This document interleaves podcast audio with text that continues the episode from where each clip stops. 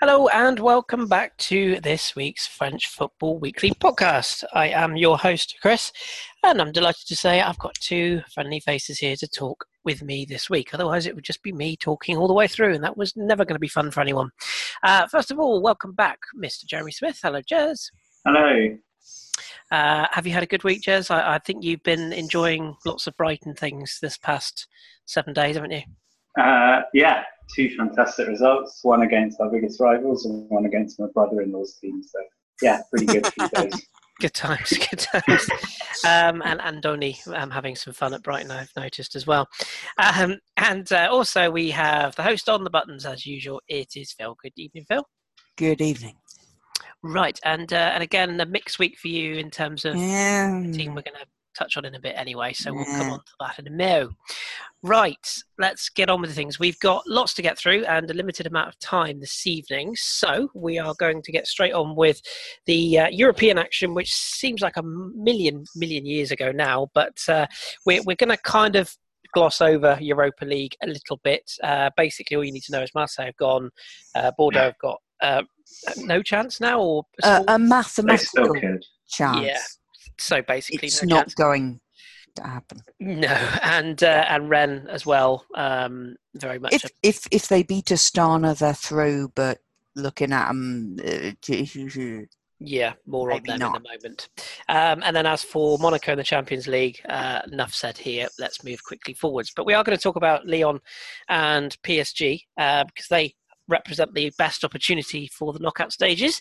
Um, let's start with Lyon, Jez. Uh, they put in another brilliant performance, um, further uh, further confirming my thoughts that Guardiola is a massive fraud. But we'll leave that to one side. Um, but uh, all jokes aside, um, or is it? Lyon put in a, a terrific performance. Unlucky, I thought, not to win this game. It, it was almost a bit of that. Just when you go in front, one 0 and indeed two one, just sit in for ten minutes. But they couldn't do that on either occasion, and City got away with the two two draw. Were you impressed with uh, how Genesio's side took on Guardiola's men? Yeah, I was really impressed. I thought um, the the first result against Man City was obviously more impressive, seeing as it was a win and it was away from home. But you could have said, you know, maybe very early on in the season, a good time to play them before they really kick into gear and everything. You know, Man City carried on where they left off last season in the Premier League. Um, so, sorry, I hesitated because I was going to make a joke about farmers leagues and one team running away with it, but maybe I won't. Um, so for Lyon, for Lyon, I thought this one before the match, I think Lyon would definitely have taken a draw to, to sort of keep things in their in their hands, and also because obviously Man City are rampant at the moment. Um, so I don't think Lyon should be disappointed, but at the same time, to come away thinking, you know, we took the lead twice, the second time very late on. It is a little bit frustrating. Um, I wouldn't say unlucky. I think the fact that it's happened a few times already this this group stage is is already telling. But and you know, it's I think it's less of an issue conceding an equaliser to Man City than doing it however many times they did it against Hoffenheim over two matches. So you know, the, the crazy thing is that there's still a very, very good chance they won't qualify, and they're still unbeaten in the group, which which shows that they've left a few points out there, which they, they perhaps shouldn't have done. But certainly, the way they played against City, they showed no fear. Um, again, Aouar and Dembele, uh, not for the first time, really stepped up to the big occasion and showed what, what classy players they are. And I think we all know they're going to be huge and probably not long for. Uh, probably not, you know, not, not going to be staying that long at Lyon anymore. Yeah, Um, and uh, my favourite quote, I mean, it's changed obviously since, but at the time, by the end of the match, Cornet had scored 30% of the goals that Man City had conceded in the season. this is there's uh, people on Twitter. Um, Brits going, oh, who's this Cornet chap? We we must have a look at him. It's like seriously, this is this, this is weird. It really Yeah. is. I mean, good for him, but this is weird. I've also I've got a feeling that he's only start well, I think he started one since and then got injured, but I think he only started two matches this season, and they were two matches against against City. So you know the, the stick that Genesio is getting, there's some kind of genius in there somewhere. Yeah. Um, um, I'm sure Tarek will tell us about it at some point in his uh, mid-season roundup. But yeah, Yeah. I mean, like you saying, um, I looked at the the XG. Mike Caley had it as two for Lyon, 0.9 for City. I mean, they they that last Aguero goal, like you said, they didn't. Lyon didn't kind of just sit back and calm everything down. They got hit immediately. I mean, but also after I think last week I said Genesio would be an idiot to play Rafael, and uh, he did, and and it worked out fine. it's like okay, Irony. of maybe he does know what he's doing. Yeah, and the, the the um you mentioned it briefly there, Jez, but Ndombele and Aouar certainly stood out amongst the you know the, the performers on the night.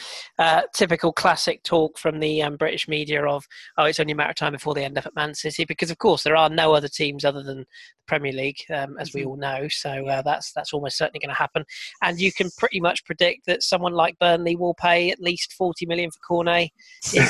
In January on the back of that performance. if, if, if they do, I hope Messi Or Southampton. sign-on fee in the, in the contract. Yeah, yeah, it, it's it's just seems so predictable. But I think fair play to Lyon. That that late was it late goal for Shakhtar, wasn't it? That um, means that it's going to go to the to the wire in terms of the last day. But um, uh, all they can do is is go and win their game and, and hope for the best. So let's hope Mm. that happens next. I, if they do they need just a point? I'm sure. I think I think it depends. So depends. long ago now. It's one of those, isn't it? That if one Yeah, result if- does that, and if that does this, and it's They- one of them. They have to play Shakhtar, and Better they're on seven, and Shakhtar are on five. Mm, So if they get a point there, they're fine. yeah. If Shakhtar win, then they go into second place. it would be very OL to um, dramatically fall apart at the last minute, but let's hope that that doesn't. No, happen. but this is away in wherever the hell Shakhtar are playing their games at the moment. So Um, I think it's Yeah. yeah, it's in Kiev, isn't it, at the moment? So, which is where we experienced last week. Um, yeah, not not a fun place to go to, but like you say, I think Lyon just need to dig in and, and hopefully grind out the point they need. Mhm. Um, but that leads us nicely on to the other big game of, of the week. Um, I'm going to try really, really hard not to go on a rant because we frankly haven't got the time. But there was some absolutely abysmal journalism after this game. Um, Jez, I'll, I'll just open the floor to you. PSG winning the game 2 1. Um, should have been three or four. I thought Liverpool were average at, at very best. Um, I'm sick and tired of hearing, well, if Verratti had been sent off, that just bores me. I'm also sick and tired of hearing, well, the dirty French just dived all over the place when particularly Jordan Henderson and James Milner were guilty of just as much, uh, if, if not worse. Um, so after saying I'm not going to rant, I've just ranted. But what did you make of of the the, the big game PSG finally coming to the fore and proving that uh, the league they're in doesn't affect their uh, European form? Uh, yeah, I mean, first of all, on those sort of ranty points, Verratti should have been sent off. Agreed. PS, PSG did do some play acting, and Neymar and Alves are clearly complete shit. But so I un- understand, right?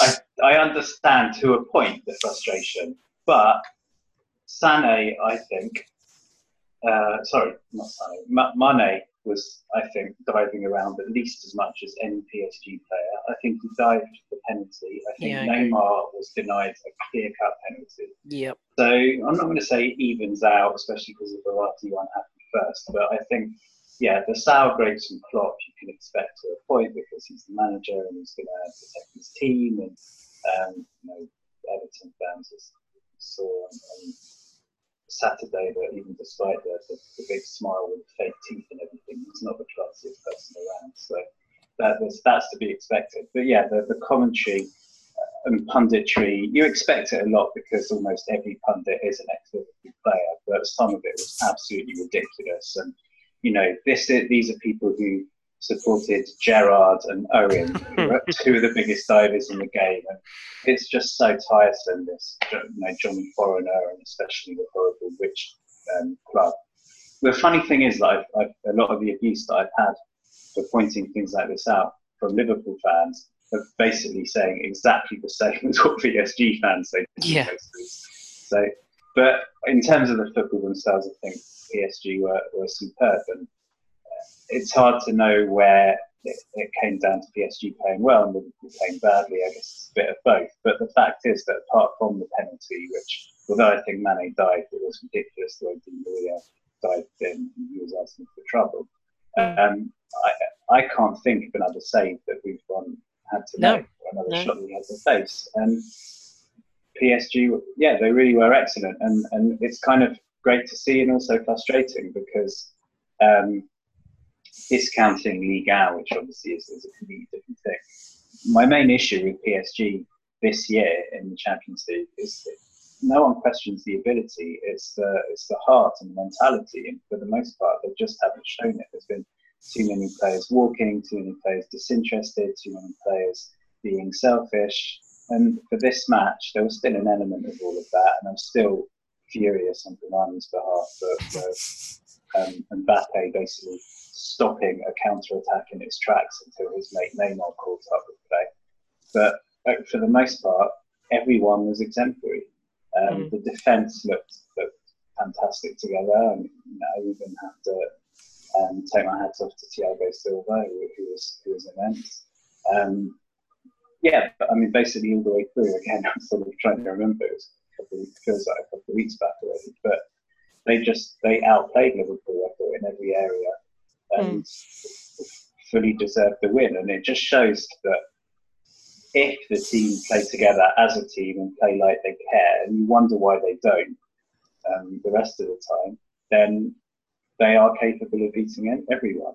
Yeah. And yes, uh, I did a question and answer thing for, for Liverpool side beforehand, and they said, you know, what do you think about the fact that PSG have, have only won one match in the Champions League so far? I said, well, I think it's more interesting that they've only lost one. Um, and it shows that even when they're playing badly, they're capable of scraping out a result. So when they play well, they should be they should feel that they're capable of beating anyone. The thing, and, again, and I think again as well, Tuchel. I wasn't hundred percent sure when he was appointed, but I think you know, constantly, including in Liga, he's just shown what a great manager he is. He's proving, and, isn't he? And I think possibly there was a little bit of that behind Klopp's knowing about the diving and stuff. I think yeah. he was shown up by his previous uh, politician he got his oar in, didn't he? I, think the thing that the thing that gets me, um, and I'll, I'll, come to you in a sec, Phil, as well about this game. Uh, the, the, sort of things that stood out for me, and particularly in terms of how this game was reported in in England. Um, you know, obviously watching the English coverage was it, it's such double standards. You know, you've got you've got the British media who are you know, literally have to have certain parts of their anatomy prized out of Man City's behind um, week after week. When and I tweeted last night and said, I to be honest, I find them quite dull. Maybe that's just me being bitter, but genuinely I do. And and saying that on the other on the same hand that PSG are this sort of dirty manufactured um, you know side that, that's just all about the money. And and one thing that, that I really really I get sick of, and it's probably more of a league thing than the Champions League thing, uh, when people talk about um, sort of spending power and they say, well, you know, PSG would come in for this player, for that player, for that. It's so lazy that nobody seems to understand that that PSG signed Choupo-Moting in the summer because of this this impending sort of financial thing over their head. It's promoting in his 200 grand's worth of handbags. Well, that, that too. But it's, it's just such, it's just so lazy, you know, that, that nobody does any research because, oh, it's little old PSG from the quote unquote Farmers League. And, and the, the, the biggest one that I laughed at the most was the incident where Thiago Silva uh, went over on the touchline. Um, you clearly see basically sort of a whiplash effect where his head hits the turf. And I had Liverpool fans telling me he was cheating, which I found hilarious. Um, that you know, in, in, an, in an era, in a world where the slightest knock to the head should be treated, you know, whether it's Neymar or whether it's you know Johnny 80s Englishman, it doesn't matter how how quote unquote hard or not you are. If there's a head injury, you stop the game. And and if, if Liverpool were doing the same, I don't think anything would have been said. So I just found all that a little bit um, hard no, to I swallow. I prefer yeah. McManaman saying it was no way a penalty on Neymar. No, no, I, I completely agree. I, I, mean that, that that was ridiculous, and you know, ask Steve McManaman, Brexit means Brexit. Um, anyway, that aside, just on the performance alone, Phil, did this performance give you? Does it make you think that if PSG got another, into another Barcelona scenario, shall we put it, that they that they can come through it now and, and that they could actually go all the way in this Champions League. Well, they kind of did, didn't they, for one leg? Mm. Um, so yeah, this was very promising, and and weirdly, the fact that they dropped points the first time in the league at the weekend makes me more um, uh, so kind of confident because they're not going to play at the weekend for reasons we may come on to later. Um, so next week, I think it's it's next midweek is the last group game. They're going to be going into that with a little bit of we just had our noses rubbed in it. Come on, lads, everybody. Um, so I think bizarrely the draw against Bordeaux is going to help because they're going they've lost their perfect record and they're going to be a bit hopefully more up for it and a bit more engaged. I do think just listening to the two of you then I am so pleased I read the French coverage and You not really the English coverage. Because Jesus Christ, that sounds like an absolute nightmare. Anyway, It, it really was. Yeah. Mm. The, the only thing I would say to, to temper what Phil said is that at home to Liverpool, you know, if you're not up for that, I don't know what you would be up for. but they were, Whereas- they were oh, oh, up for it. They just yeah, yeah, yeah. didn't. I just, you know, I'm not con- so convinced that a Neymar would turn up away to Red Star. Hmm. Have you seen? There was a they've now. stat about how many games he's actually played in Ligue 1 of the available games. Up to put it out, it's like half of the Ligue 1 games he could have played in. He has. He has. It's like, it's like Ryan Giggs never used to play friendly side. Yeah. Well, yeah. Yeah. There we go.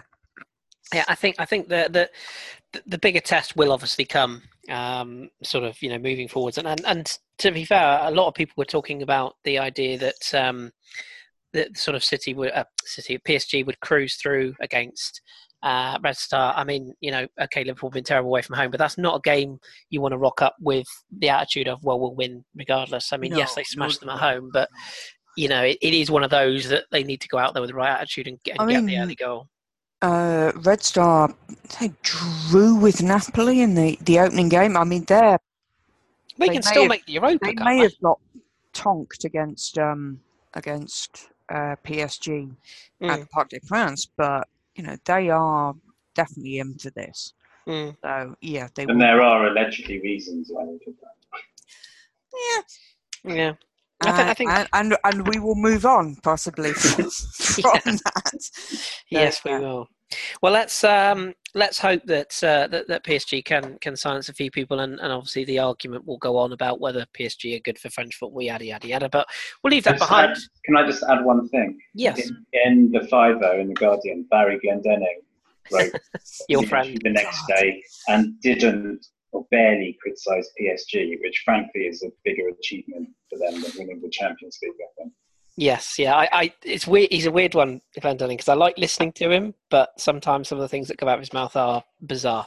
Um, and he does not hide his uh, his hatred of PSG or Real Madrid, that's for sure. But hey ho. Um, right, so that was European action. Obviously, we'll be here next week to cover uh, the the results. Uh, we might may well record a bit later in the week, depending on schedules. We'll see what, what we can do, but Yep. we will, of course, address what happens um, in those final two games. Um, but we should just touch on the results from the weekend. And uh, we're just going to have a sort of a very brief line about a couple of clubs as we go. Um, so last weekend's game started on the 30th. St Etienne with a 3 0 victory over Nantes. Uh, goals from Beric, Khazri, and uh, Kolodziejczak, who I can never say pronounce or pronounce Oh, properly. but, but Khazri's free kick. Ooh, Oh, ooh. delicious. And, and a key time as well because they 1 0 up after 72 and Khazri's 84 Yeah. goal sort of sealed the points because Nantes weren't that bad, I didn't think. No. Overall. Uh, Um, but that was that was good, clinical, practical uh, approach to a game. I thought, and but yeah, that was a, a lovely moment. That free kick. Quick, um, quick word for St Etienne as well, Phil. While, while we're there, I mean that's three wins out of the last 4 Mhm. Um, they're in sixth in the table. They're only four points off of being second. It's it's quite the return to form, isn't it? This season. I mean, I know they weren't terrible I see They finished the season well, but they seem to be a more robust, um, competitive outfit this year, and, and potentially Europa League spot would be an achievement. Yeah, no, I think that's got to be what they're aiming for. It wouldn't be kind of an achievement. It has to be kind of uh, a realistic thing they're going for. I think they just seem more balanced Mm. this year that they've got the combination of defense and attack. The attack is still a little uh, under what some of the others around them are, but the defense is, is holding strong. So I think they, they've got a lot of balance. They've got a lovely kit. Yeah. Um, and and they they are scoring some nice goals. And Ruffier doesn't appear to have had one of his moments for a while, so that could mean that this could happen at any minute now. yeah. But um, no, they look they look uh, solid. So I think you know the top. We've got kind of seven teams going for those six European places Yeah. given the cups, which you know we know how that pans out. So yeah, they're definitely in there at the moment, and uh, yeah, I think we'll probably be disappointed if they don't get something. So Mm. yes, And they're good to watch this year, which I mean, if you'd have said that to Mm. me last year, I'd have said, well, yeah, they're great to watch if you can't sleep. But um, Mm. yeah, that they are, uh, it, it still sort of makes me go, three goals? Oh, okay. Um, when, when you see it. But yeah, they, they thoroughly merited the result in the end and are looking good.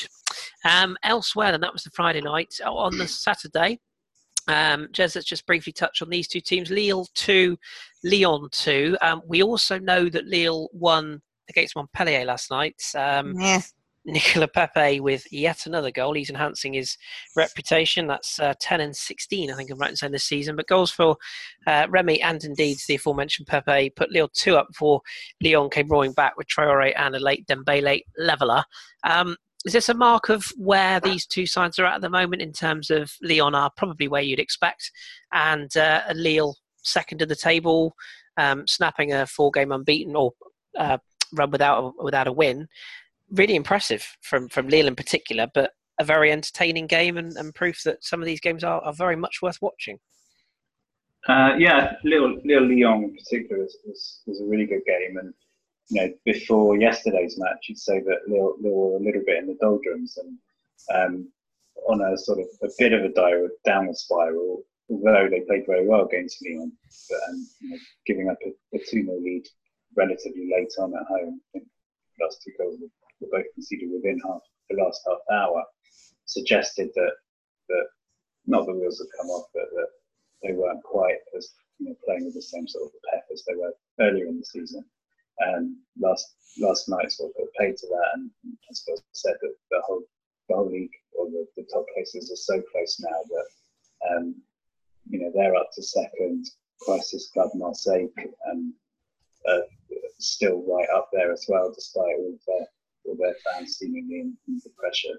So it shows that it takes a very little sort of dip or, or rise in form to um, to steal a march from the other teams. And Lyon, arguably, not surprisingly, after the City match went um, went went the sort of the way of the dip rather than rather than um, sort of keeping up the same the same level they played at City. So they're going to have to, to come from 2 0 down against one of their rivals away from home. They've got to be pleased with that, even if they perhaps wanted to win going into the match.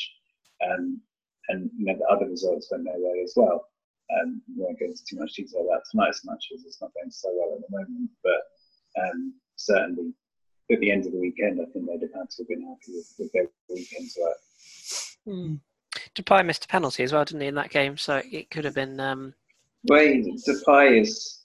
I mean, the, the problem is it's not a problem. I suppose it's, it's evident that that's going to happen. But I was going to say Depay is kind of sort of plays in the image of Lyon, but you just got no idea what you're going to get. I mean, I suppose that's the case with a few. Ndombele and Aouar, I think, is still a bit like that. And uh, Dembele as well. So um, on their day, they they can look like world beaters. They're capable of beating City, and on their day, they're, they're capable of going 2 0 down at half time against the team with no coach. Mm. I can't help but um, wonder, and don't get me wrong, um, I'm very glad he is where he is, and no, OL, you can't have him back. But I do wonder what an, a Lyon side with Alex Lacazette now would be like. Um, yeah, just somebody who's that consistent goal scorer. they they did. It's weird, isn't it? Because who's up front? Mm. Is it Depay? You know, Traore is more a winger. Dembele's All more like a same. winger. Is Depay a striker? Is he more a number ten? Is he?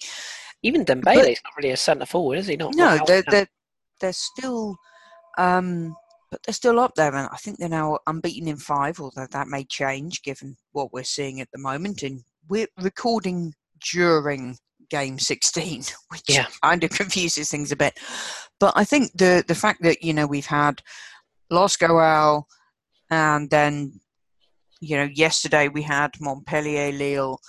It, it's very those podium spots at the moment they're on lille 30 montpellier 29 lyon 28 that is really tight. It's really interesting. You know forget psg they're off they're away they're wherever. But it's like you said we've got seven teams going for the six european places unless somebody you know comes up from below but also the fight to be on the podium rather than uh, europa league places is also shaping up to be really really close. So i think that's you know that's the the cool stuff to be watching over the next couple of weeks is who is to you know get to christmas where and then start the new year obviously with the coupe de france and uh, and get the campaign for the for the retour off to a to a good start so Yeah. you know, it's uh it's it's a there is interesting stuff to watch in this in this farmers league But Just- just, just, just quickly on, on Lyon the, the the attacking issues. I'd argue, and I actually just saw a, a Lyon fan tweet it a lot of time as well. That one of the big issues there is is everyone feels the need to play Fekir as Mm. club captain. And it's not entirely his fault. He's constantly got all these niggles, but he's got no form whatsoever at the moment, and No. he seems to be playing better when he's not playing. Mm, yeah, some, sometimes it is one of those. Yeah, why why you don't always have to play players every single game, but it is a, it is a little bit of a, a a- tough one. Um, we had uh, a couple of other results to touch on as well. Angers drawing with Caen 1 1. Claudio Beauvue equalising from Capelle's opener for the home side. Guingamp Nice nil nil. Nothing to see here. Although I would stress probably that's more drop points for Guingamp. They really can't afford to drop. Uh, Monaco 1 Montpellier 2. So a good start. the another comeback Yes. Brilliant. um, uh, Tielemans opened the scoring in the first half, and then um, Montpellier got two back late. in five minutes, uh, 81 and 86 in the second half.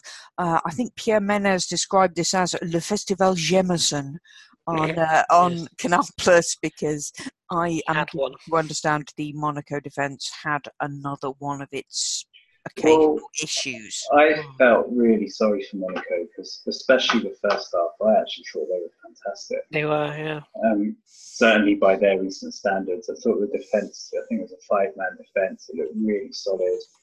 Um, Henrichs and Pierre Gabriel on the right, and um, actually Jemerson looked okay. Badiashile looked a really good uh, passing player. Um, and Tielemans, it was definitely, I think, the best I've, I've seen him play for Monaco. He was entirely running the show and he fully deserved his goal, which he pretty much engineered, um, sort of being at the start and the end of a, of a good counter attack. But then the second half, they just got more and more nervous, fell further and further back. And, and yeah, the winner came from a, a horrific Jensen mistake. The slip. Yeah. Yeah, and, and- and that I think is Petar Skuletic's first, First goal. goal. It was, in yeah. Montpellier. absolutely. And Yeah. it was when I went to see them uh, against uh, Marseille recently, uh, it was the Bordeaux game. In fact, it was like he was brought on late on to waste time, and nobody gave a shit except him. He looked desperate to get his first goal, so he has now. Uh, I feel very happy for Mr. Skeletor, and uh, and we hope he continues. Indeed, indeed. We will touch uh, on Monaco uh, again just in a second. Um, but the other results from the weekend, uh, we saw Nîmes, the uh, the Crocs, getting a 3 0 win over Amiens. Uh, Denis Bouanga, Lorient legend, and uh, two late goals from uh, Alioui, securing the points there for Nîmes. Another good Iro- home win. ironically, Gurtner was still good in that game. Indeed, yeah, with his really hair, good. with his big hair. was fucking shocking. But Um, he, yeah, he is. He good. kept the score down almost. yeah, oh, yeah. and, and that's something saying something when you lose 3 0. But uh, um, there wasn't any scorekeeping down in, in Toulouse on Sunday, uh, where they ended up 2 2. Uh, Rene sent off as early as the fifth minute for Toulouse. Um, and then uh, Dijon, not help. There, there was no arguments either, I think it's fair to say. No. Um, Dijon went uh, flying ahead into a 2 0 lead. Uh, Aguirre and uh, Abid with the, uh, the second before Max Gradel and Leya with 13 minutes to go. Uh, two goals in five minutes, in fact, in that game, securing Mhm. a draw for Toulouse. Um, Marseille stank the place out with a nil nil draw against Ram um, at the Velodrome. That will not be a result that would have gone down well. Um, and uh, Jez, this. Um, th- this will probably transition nicely into into some news this week. Um, Rennes collapsed 4 1 at home to Strasbourg. Now, full credit to Strasbourg, I thought on, on the day were, were superb. Two goals in, indeed from uh, Jonas Martin from the penalty spot, Martinez and Thomasson uh, with the goals after Ismaila Sarr put Rennes in front. But uh, that result led to a casualty in the dugout for Rennes. Do tell us more. Yeah, I mean, obviously, it would be good if you'd had Richard, Rich here this week to um, to give more of a sort of inside scoop. But um, or, or possibly we just have to put on, you know, emotional music and let him, Yeah, let it, let him expound. there's a I reason Rich, know. there's a reason Yeah. Rich, Rich went to Cologne for a week. I, think Yeah. that's what it- he's feeling a little bit better now, anyway. But Yeah. um, I think that uh, I don't know. I mean, we we go through, through a little bit. It's, you know, it's not quite Marseille standards, but th- there's something about Rennes. It just always seems that they're not too far away from. Maybe crisis is a bit stronger words, but it always feels like they've got the squad and the setup and the, you know, the, the a little bit of history as well to, to kind of take a step up and um, and every time it doesn't happen I guess there's a failure to launch and I think this year in particular I think they had such a good summer and a lot of people really and you know they finished well last year obviously they've um, got their European place they haven't let it well maybe they have let it disrupt them I don't know but even within Europe although they're, they're they're not yet qualified. They've still got a chance, but they've been. I think even the poor results that they've had in Europe, they've actually been unlucky. They have played quite well, but uh, just again, I think because of this regular turnover of players, and more importantly, regular turnover of coaches, it doesn't allow anyone to settle and build any kind of head and head of steam. And I think that was that's been a, a, big issue. I think.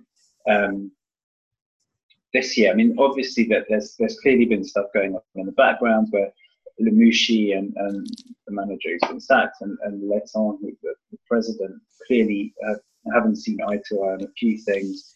Um, the main one being sort of just playing staff, as in who gets picked, who should play. Um, I think Létang's had quite, a, well, I think he had a big say in the in the summer signings, um, who went in and out, and um, particularly um, has been sort of sticking his all into or trying to stick his all into team selections this year. So, in a way, I'm not sure that Lamouchi will be devastated to have gone, but it just is again indicative of, of things not being quite right there, even though it feels like all the ingredients are there for, for them to, you know, uh, on paper, are they any worse than um, than Saint Etienne? I'm not sure they are, and I think they should, they really should be well up there as well. But Mm. uh, things need to be sorted out. There was some, excuse me, there's some comments, wasn't there, from I think it was was it Grenier and um, Ben Arfa that have come out since that they've both denied, or was it Gourcuff? I think it might be Gourcuff. Sorry, um, but yeah, there's been some talk that there was a little bit going on that that maybe is now leaking out, which is it always seems to be the way, doesn't it? Manager goes, Gourcuff's not there anymore. So. no, of course, no, it must have been Grenier then, doesn't it? Yeah, I, I There get was, yeah, I mean, Grenier, and- the Grenier's mixed up. Grenier is one thing. I'm, I'm really, really shocked that Ben Arfa turns out to be a troublemaker. Oh, It, no, I, So, I, hang on, hang on. Has he been rumours. confirmed to be one of the party guys? Because that doesn't sound like him. No, no, he he sounds more like the sort of guy who curls up with Antiques Roadshow and a, a, a you know a couple of Too balls. busy. No, I'm just saying he He's doesn't too busy go out filming drinking. himself running up and down the beach. Oh, But uh, what I thought was interesting about this game was um, it started. That Sarr goal again Mm. was woof. He's Wow. um, And Yeah. also Koubek was yes, pretty good. again, it's like, and then four goals conceded. It's a I weird mean- one. Well, Ku- Koubek, um, I think was dropped for tonight, and then uh, Yeah. dropped for tonight, That's, that's, yes, but yeah, that's played at the. yeah, yeah. But I'm just that that's one of the things. Létang apparently has been pushing for Diallo, and earlier in the season when Koubek was dropped and Diallo came in, that was Létang kind of pushing behind the scenes apparently as well.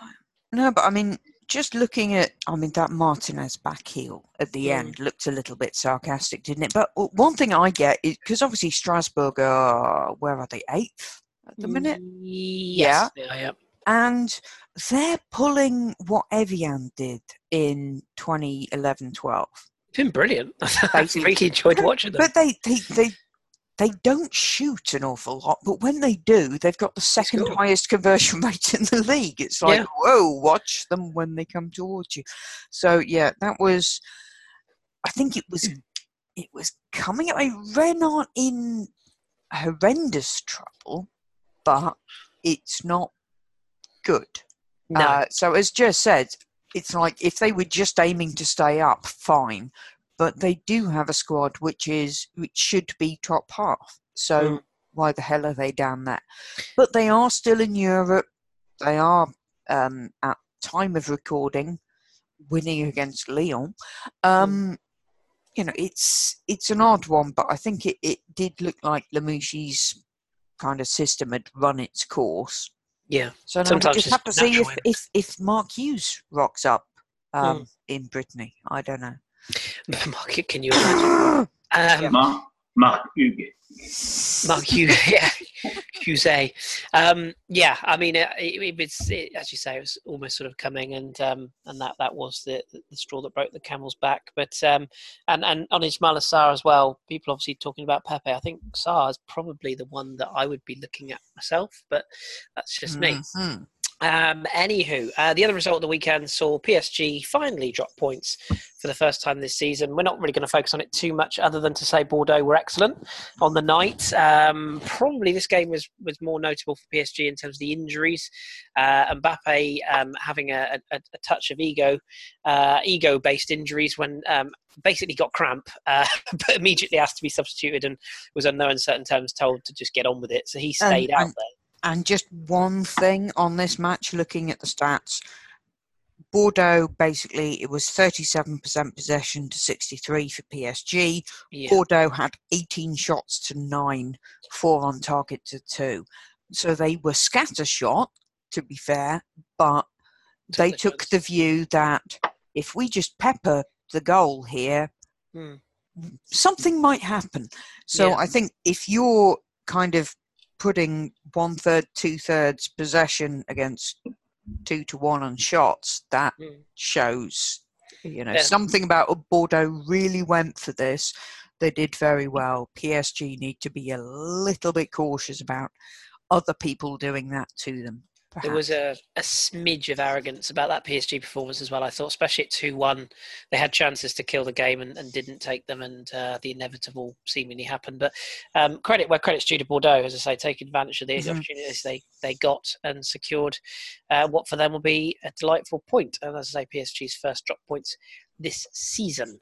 Um, so, And uh, Bordeaux just taken the lead against Napoli. There we go. So it's obviously rubbing off um, in, in, a, in a good respect. Um, the only other results that we have, as I say, there are games going on live, as, as just mentioned there, so we won't know the outcomes of those. But um, we mentioned Montpellier losing to Lille last evening. We also uh, should Mm, well, mention. it shouldn't have.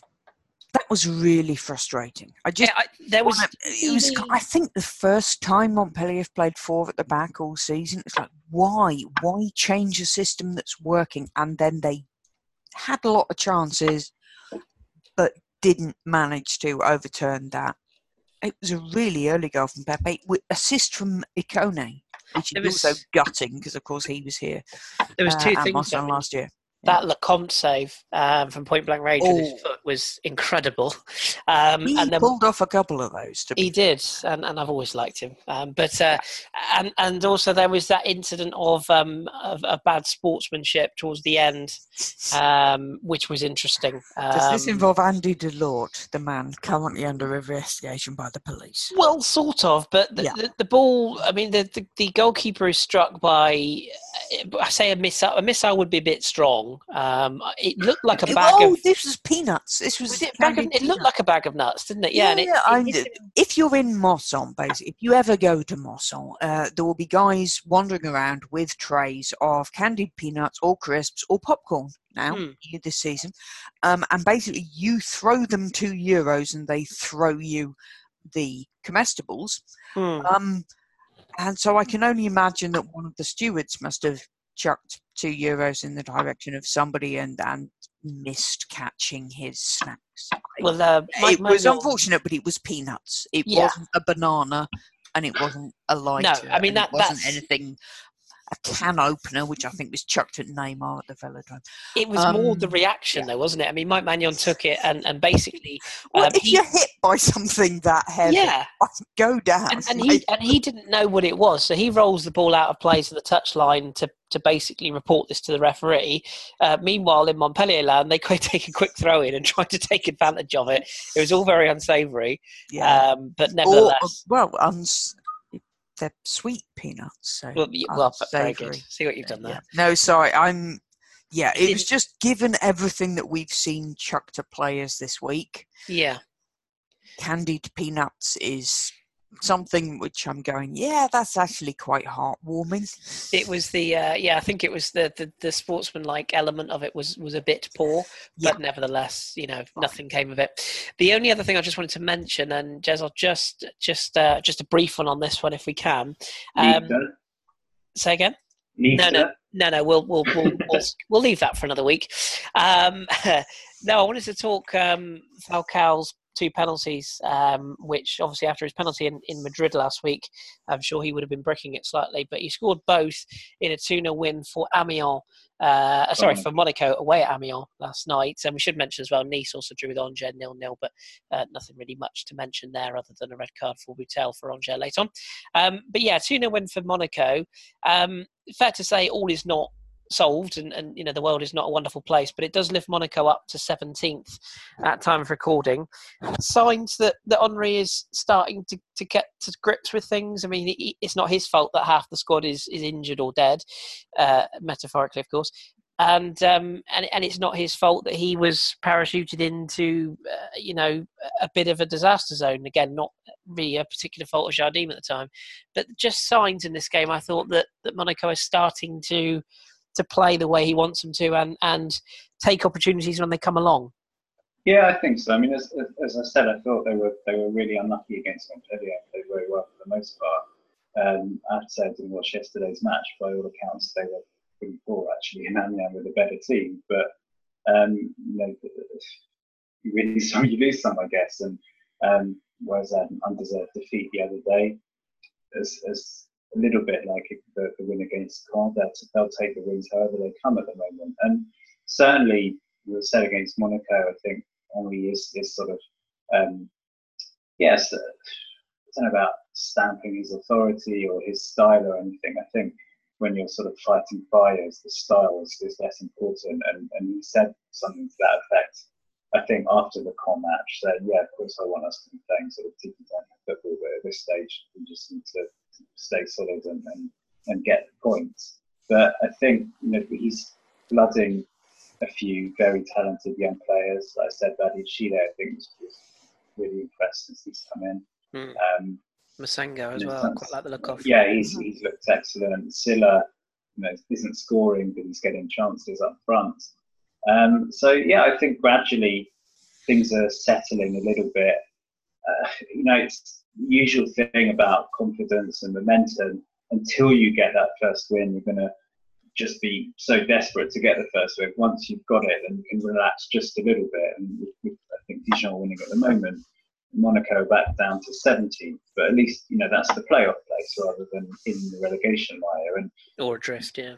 Yeah, there's I think there's three points on three teams on 13 points at the moment, and Dijon on 16th, and Monaco don't have a bad relatively they don't have a bad goal difference. So you know they're still very much in touch, and I still think that um, Lyon aside, although as we see tonight, that it's not a formality that Lyon are going to win at home, um, but they don't have the worst run till Christmas. So I think they should be looking to uh, obviously not be safe, but certainly take a couple of steps further up between now and, and, the, and the winter break.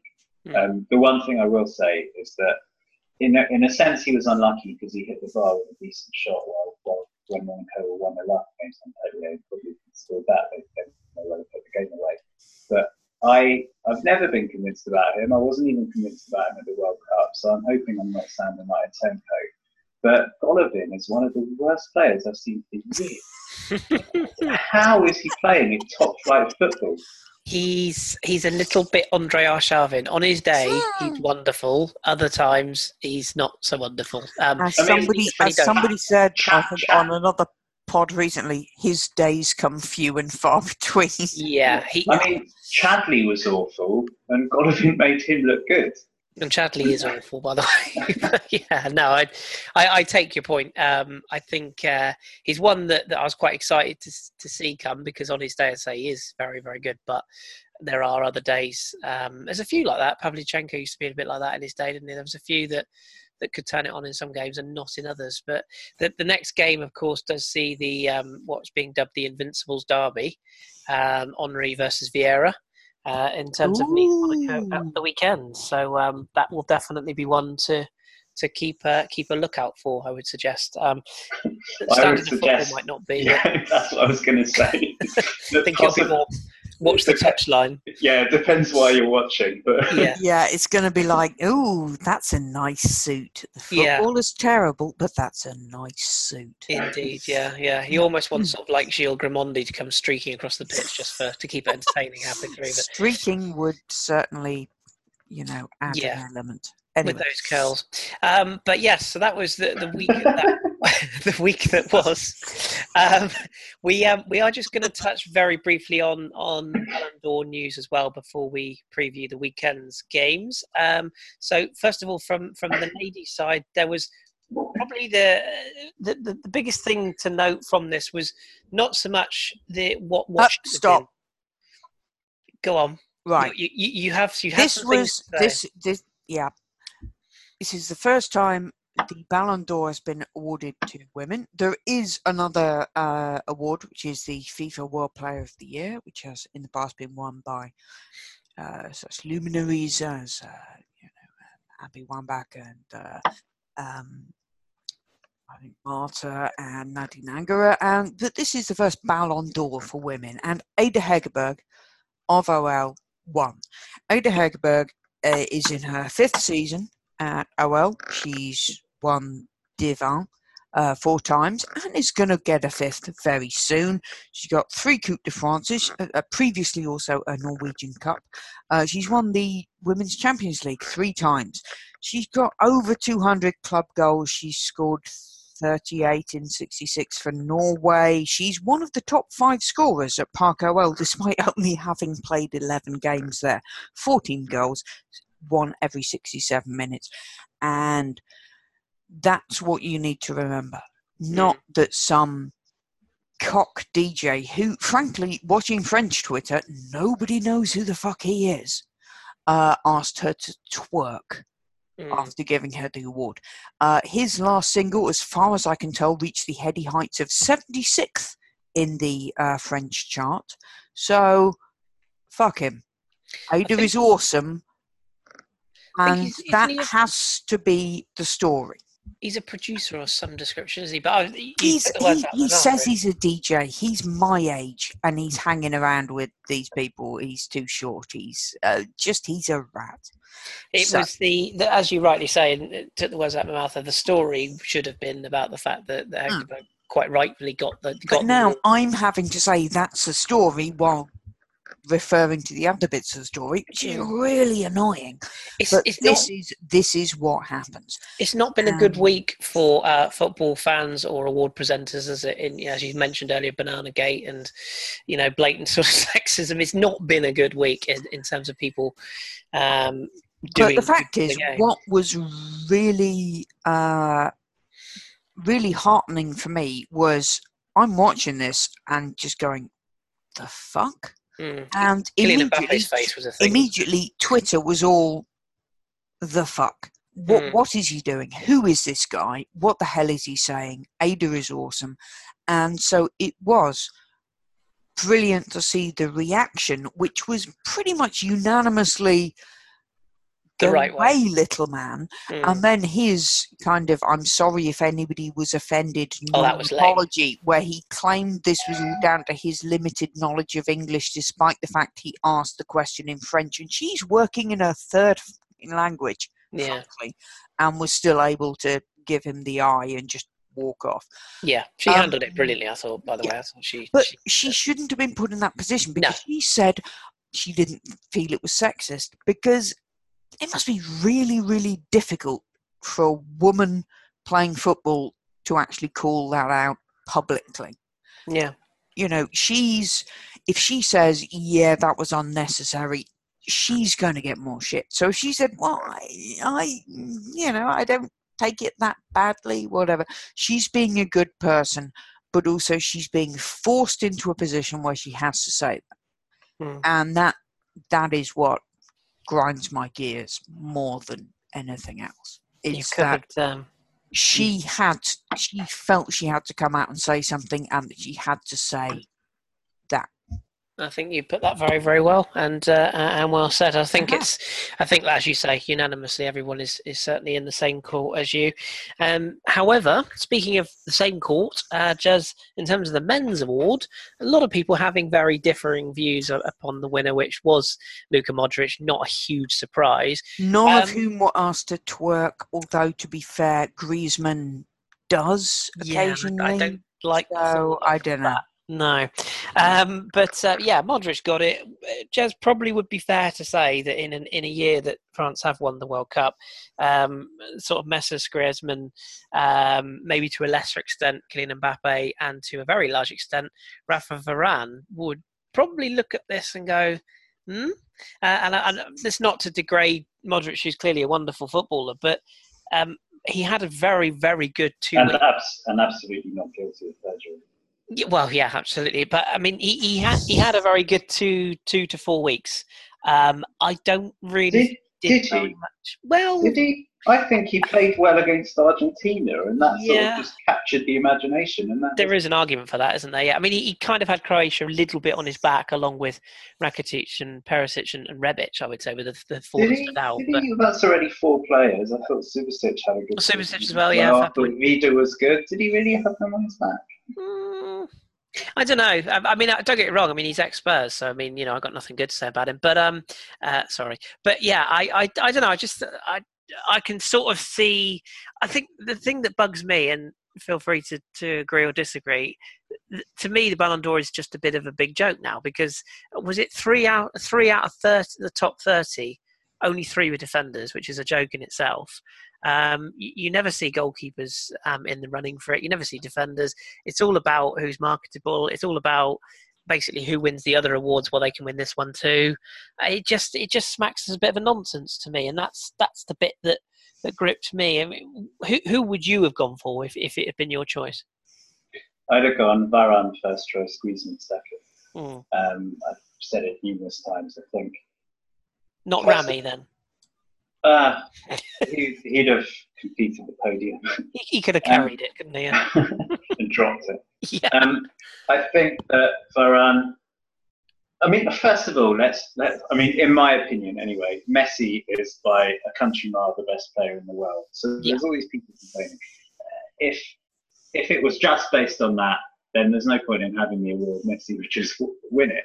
And even this year, he's had a good season. But the fact is that, rightly or wrongly, people do base it on on what they've achieved, sort of trophy wise, usually during that season, certainly usually in an in even numbered season, and um, or an even numbered year rather.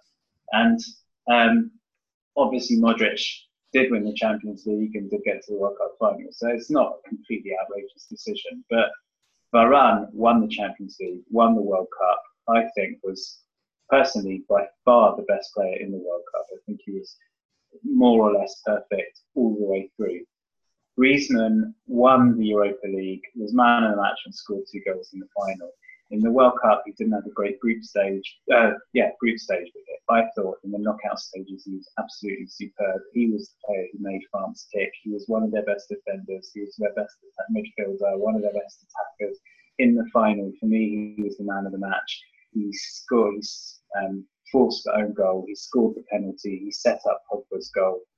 Um, to me, either of them would have deserved it a hell of a lot more than Modric. Mm. Um, uh, you know, arguably the the maybe the a bit like Germany four years ago that because there were necessarily one standout player, possibly the votes sort of got diluted between them.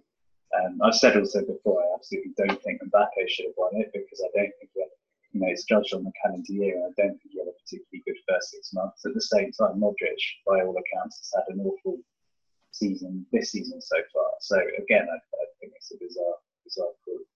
Um, the weird thing is that again, like UNFP, like it, and one of the rules in England, it's picked by football met football people. So you'd expect defenders and goalkeepers to be there because these are people who play with them or for them mm. or as them, and yeah. um, they should know better than you know. It's not sort of I don't know, 11 year old kids in the playground who all want to just be Mbappe and Neymar because they're the ones that score the goals. Mm. Um, but yeah, I mean, you know, it's, it's a sort of fun ceremony and everything, but it shouldn't be taken too seriously. And um, you know, we all know how seriously Ronaldo has taken it over the years, which is ridiculous, and Ribery having a history bit about it in the past. And yeah, I think Griezmann to a lesser extent. I know some will disagree with me, but Griezmann has a little bit too much, and Mbappe, I think, even more with his PR machine and all his people. I think mm. they they've really overdone this desperation to win it, and uh, I'd rather that Ronaldo can do with that sort of grooming and everything, but I'd rather that the France team yeah, he's just concentrated on the football. He's got enough on his plate. I think it's fair to say for another. Yeah, yeah, I, I, I do agree. I, I, I just, uh, I mean, it, I don't think it doesn't. I don't lose sleep over it, but it's just not something that I'm particularly trust in. Believe in individual awards are not really my cup of tea, shall we say? Um, one one little thing. Uh, obviously, during the ceremony, because there's so much glitz and terrible clothes and etc. but um, Vegedream uh, performed his wonderful World Cup song, mm, uh, which is just basically all the names of the players. And you can see Deschamps is in the crowd, looking awkward. Mouthing along to Samuel. Um, I'm not so sure. I like. Was it David Ginola? Was yeah, uh, he looked like a, a, DJ in the background. It, it was. He looked like but my yeah, dad at a wedding. Is what he looked like. That's fine. But I mean, that song was brilliant, and you can see Deschamps is really into it. He's not the coolest man in the world, but he is fully into it.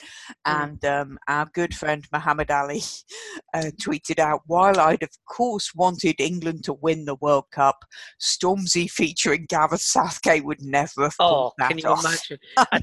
I tell you, that song beats out the bloody Southgate, the Atomic Kitten nonsense. I tell you, oh God. What? Yeah, the the, the Jez knows what I mean. The the um Southgate, you're the one you still turn me on. Oh my God, it's horrendous. That is just. I, I, I, think possibly this needs to be shared on private messaging later because I have uh, no idea what you're talking about. Just, just honestly, it, it's worth a Google, but it, it's it's a, it's a horrendous. I don't think it is. No, so, it's not. Yeah, I add that to the England band, and you've got a recipe for disaster. Oh, but anyway, bacon. yes. Um, anyway, just one more thing on the Ballon d'Or. Jérémie Janot, the um, legendary original Spider-Man um, former goalkeeper, mm. Saint Etienne, sent a tweet during the Ballon d'Or basically say, just a reminder that I still won as many Ballon d'Or as Buffon, Zoff, Casillas. yeah, as, as that man is crazy. Um, because somebody was talking about um, you know Aubameyang's ce- um, celebrations and whether he's kind of doing uh, Drogba recently, and I Mm. pointed out that the whole Spider-Man thing was because of Jérémie Janot, who played in a full Spider-Man kit Well, I, I a couple actually, of times. So I the man's, thought, the man's a little bit special. Obviously, unless you're an Arsenal fan, you probably wouldn't see this, but there's quite a lot of very enjoyable celebrations between Messi, Aubameyang, and Lacazette that are clearly Oh brought up in training. Um, I actually thought Aubameyang's at the weekend was more uh, Randy Orton, which is probably only something that wrestling fans are going to understand. But the pose was definitely that.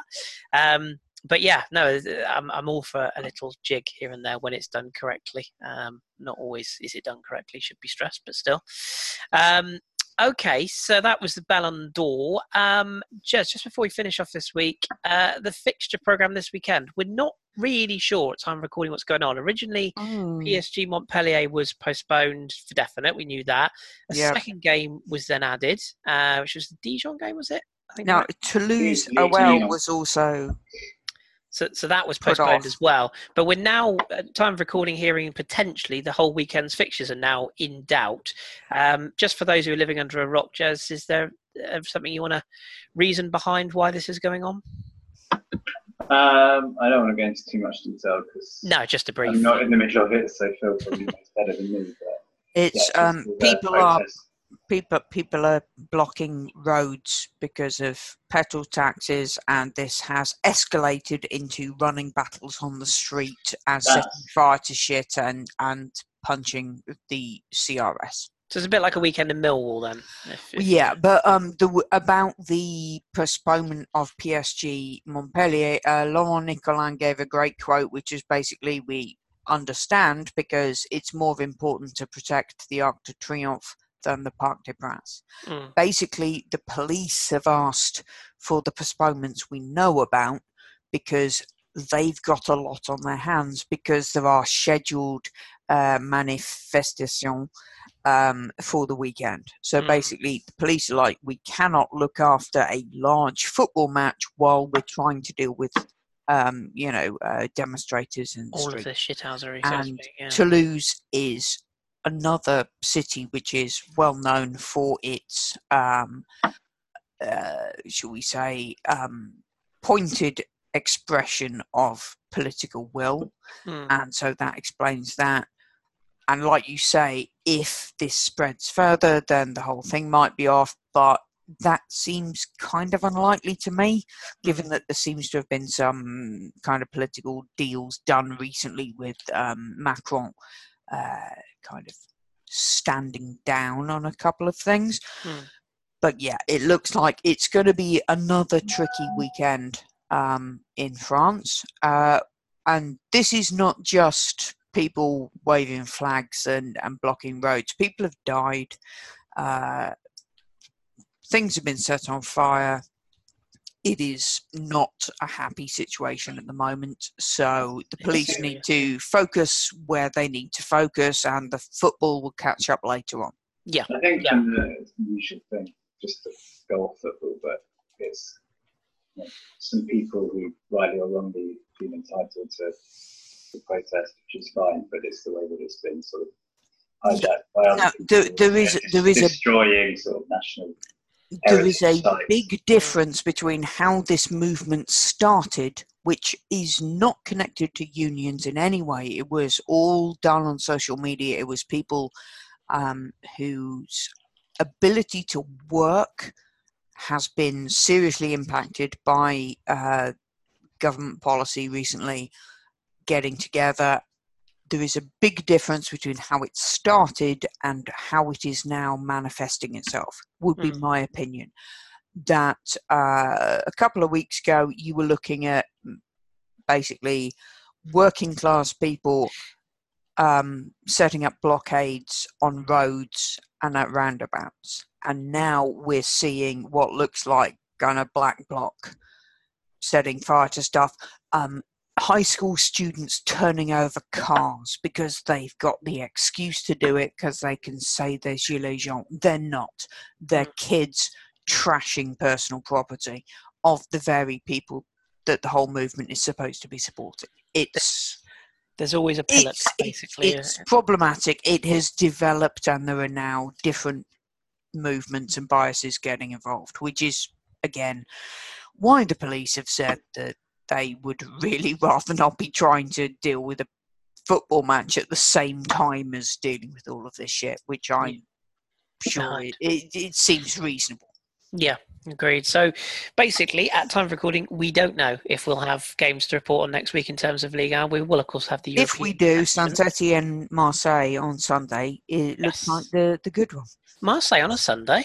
Surely not. Yeah. Um, and of course, the, the Invincible Derby, as we mentioned earlier on, Mhm. is, is going to be a highlight as well if that uh, does indeed go ahead. So, good stuff. Okay, well, um, that will do us for this week. Um, if he's not full of sausages and beer, uh, we may get Rich back uh, next week, all being well, and that's not a euphemism.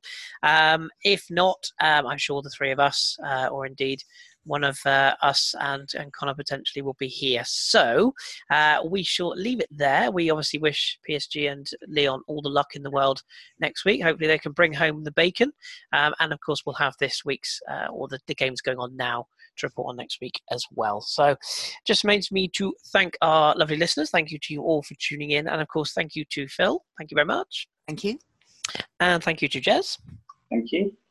And uh, we shall speak to you again next week. As I say, stay tuned to our Twitter feed because at the moment we don't know what day it will be, but it will be one of the days. So until then, assuming there is football, enjoy your French football, and we'll speak to you next week.